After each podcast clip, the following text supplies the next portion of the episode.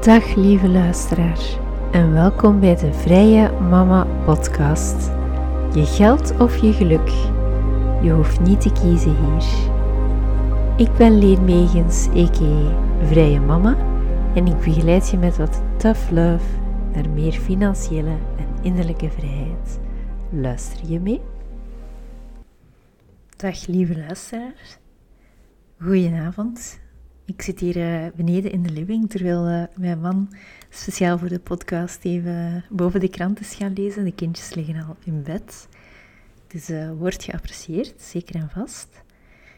En bij deze aflevering wil ik het graag hebben over de vijf belangrijkste lessen die ik leerde uit investeren. Of die wij samen leerden als koppel. Um, er zitten een paar lessen bij die voor iedereen gelden. En het gaat niet alleen over uh, investeren als in vastgoed verhuren, beleggen, maar ook iets ruimer dan dat. Personal finance in het algemeen. Dat brengt mij bij de eerste les. Dus geld, mm, ja, we zijn gewoon om te denken in lineaire dingen. Maar bij geld zijn er een paar processen die helemaal niet lineair zijn, maar eerder exponentieel. En dat geldt zowel in de positieve zin als in de negatieve zin, in de moeilijke periodes als in de, de goede periodes, waardoor dat, dat ook wel uh, voor extreme gevolgen kan zorgen. Over welke opwaartse spiraal, neerwaartse spiraal heb ik het dan? Uh, dat is zowel financieel als mentaal. We zullen beginnen met de neerwaartse spiraal.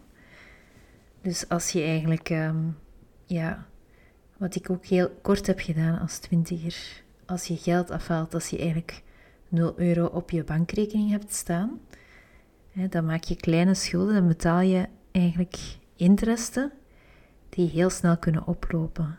En die lopen niet gewoon op elke keer dat je geld afhaalt, maar dat gaat ook exponentieel. Want op, uh, als je interesten betaalt, dan wordt je schuld groter. Op die grotere schuld komen er ook al gauw. Of uh, komen er nog grote aanmaningen, interesten enzovoort.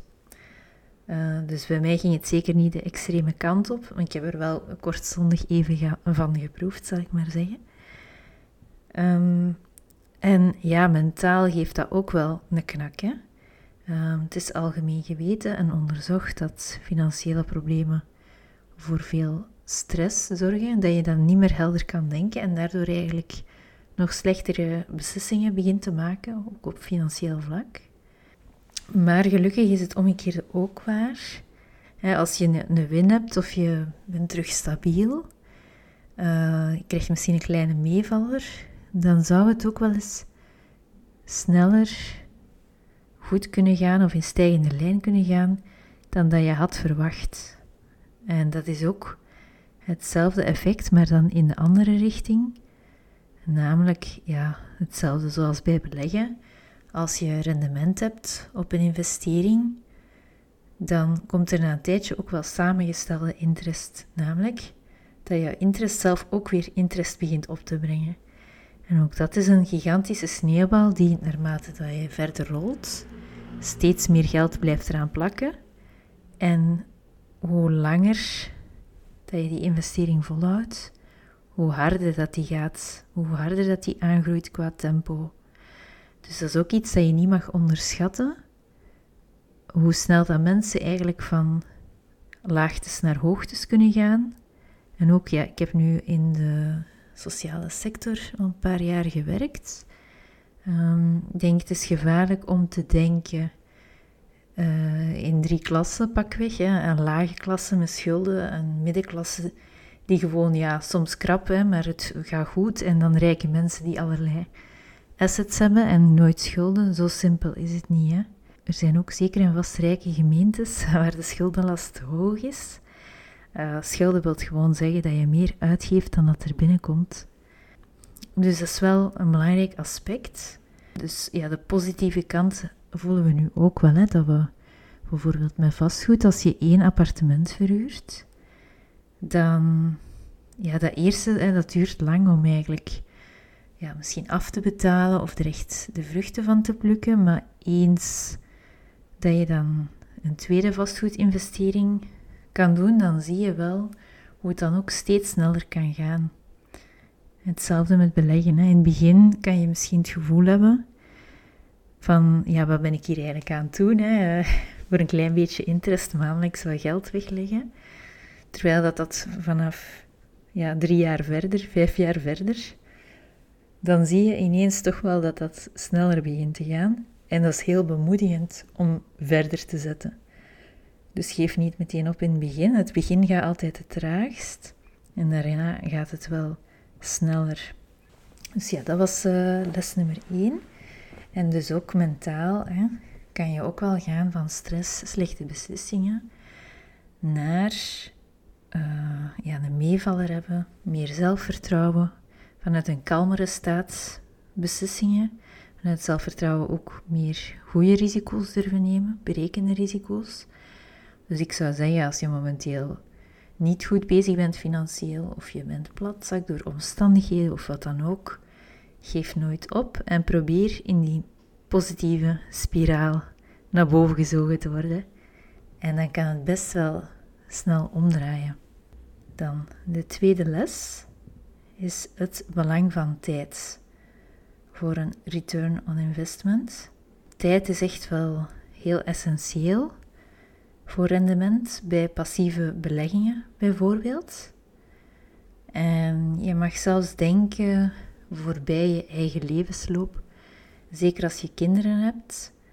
Ehm, als je belegt voor je kinderen, bijvoorbeeld om een, als ze nu nog heel klein zijn, zoals bij ons, en je belegt voor hun op hun dertigste een mooi leven te geven, dan ga je meer geld verzamelen of meer interest verzamelen, ik zal het zo zeggen, dan als je voor de versie van jezelf binnen 10 jaar bezig bent. Hè? Omdat je dan tijdspannen van 30 jaar hebt, dus dat gaat veel harder groeien.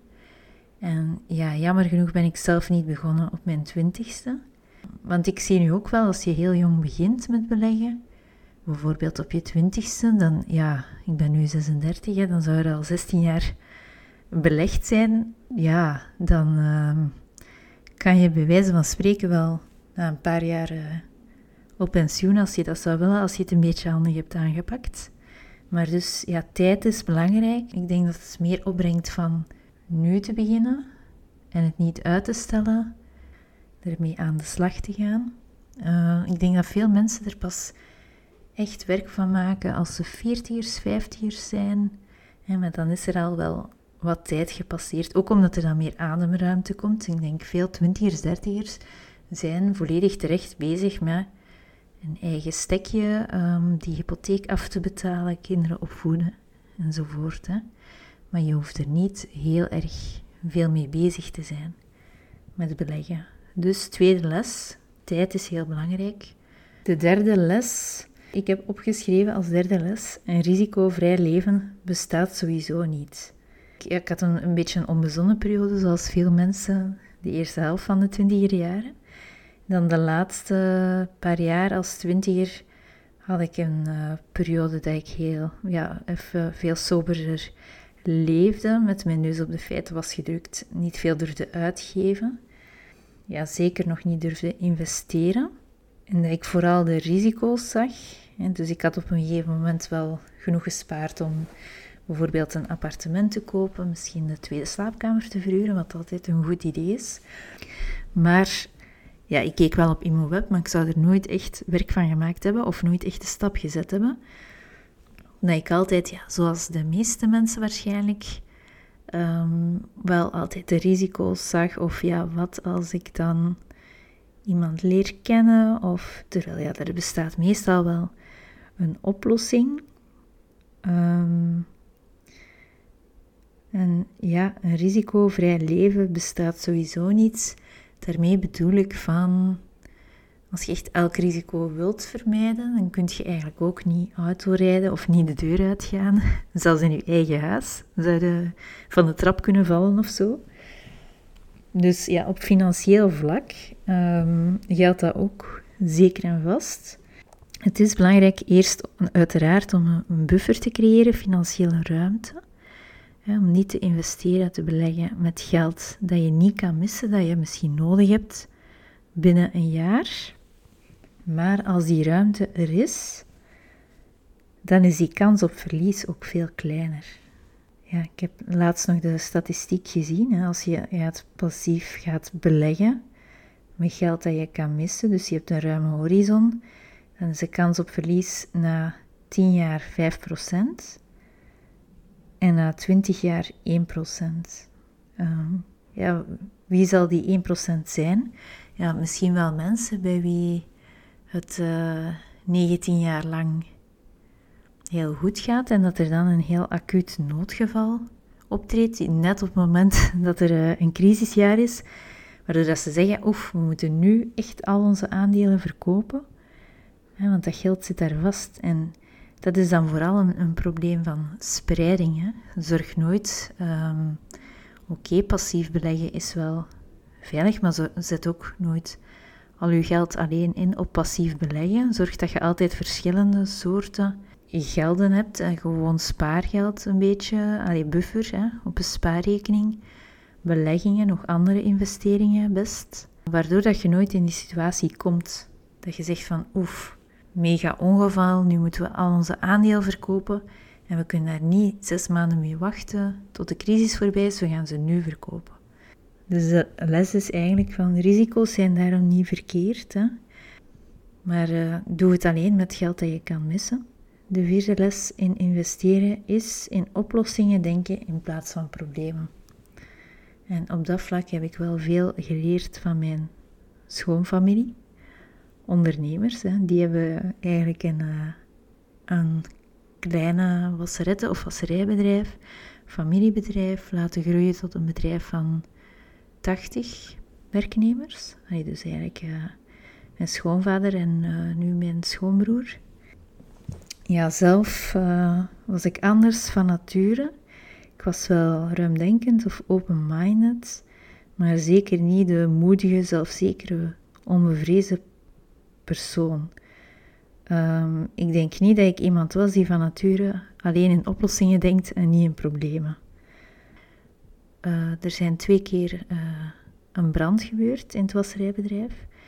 En ik vond dat bewonderenswaardig hoe dat ze dat eigenlijk konden ombuigen naar iets positiefs. Naar, oh, maar we hebben nu uh, meer innovatievere machines dan aangeschaft of we hebben daardoor nieuwe klanten kunnen vinden.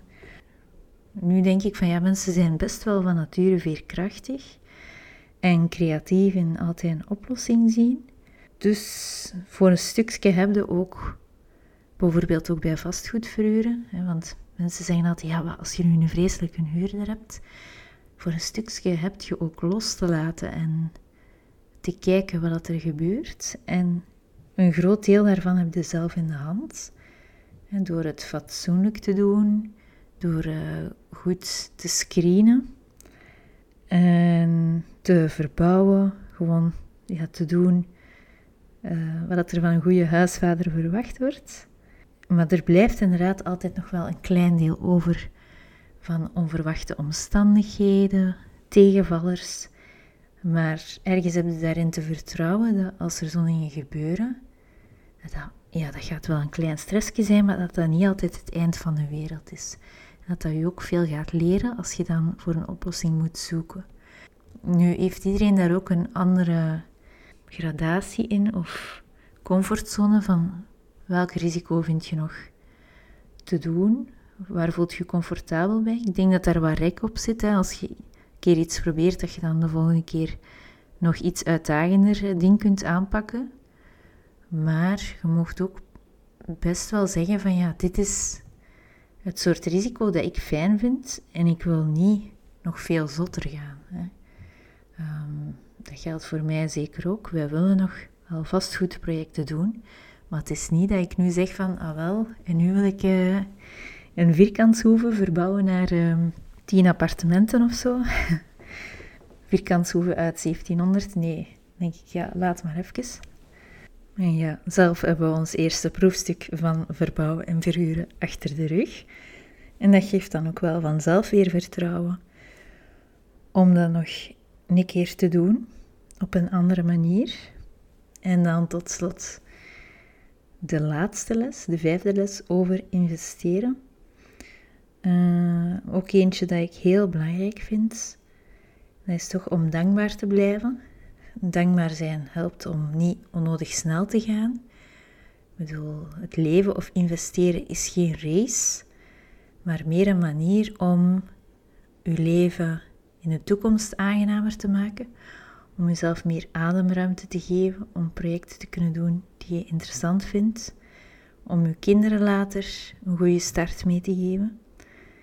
Maar het is geen wedstrijd, het is geen race. Blijf voelen onderweg hoe dankbaar dat je moet zijn en hoeveel dat je hebt tegenover een groot deel van de wereld. Daarbij komt ook nog dat je bij investeren ook altijd wel moet kijken van ja, je moet wel eerst iets inleggen. Zowel bij beleggen moet je geld inleggen. Bij vastgoed moet je ook eerst een uh, renovatie doen of kosten maken. Uh, in een relatie moet je ook eerst ja, jezelf eigenlijk op de datingmarkt wagen, je openstellen. Misschien al een keer de eerste stap zetten of de tweede stap zonder exact te weten, zonder de garantie te krijgen hoe lang dat je samen gaat zijn.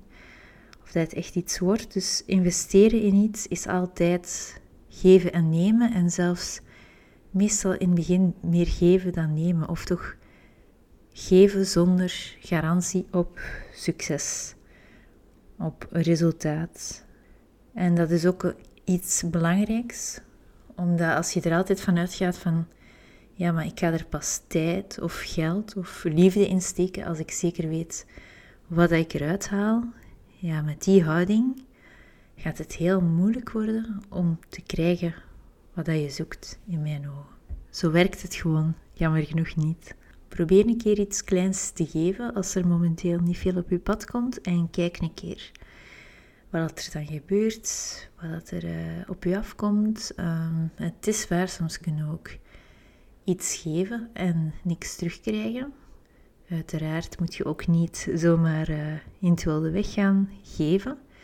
Ik denk, zodra dat je merkt dat je ergens iets veel hebt gegeven en weinig voor terugkrijgt, dan uh, mag het ook gedaan zijn, uiteraard. Maar dus die dankbaarheid gaat u zeker uh, vooruit helpen. Daarmee wil ik graag afsluiten voor de Tony Robbins fans. En het is ook een, een bekende oefening om voordat je gaat slapen nog drie dingen op te sommen waar je dankbaar voor bent. Drie keer in en uit te ademen. En dan ga je zeker een goede nacht tegemoet. Dus slaap wel voor de mensen die het s'avonds beluisteren. Dank u wel voor het luisteren. En tot de volgende keer. Dag.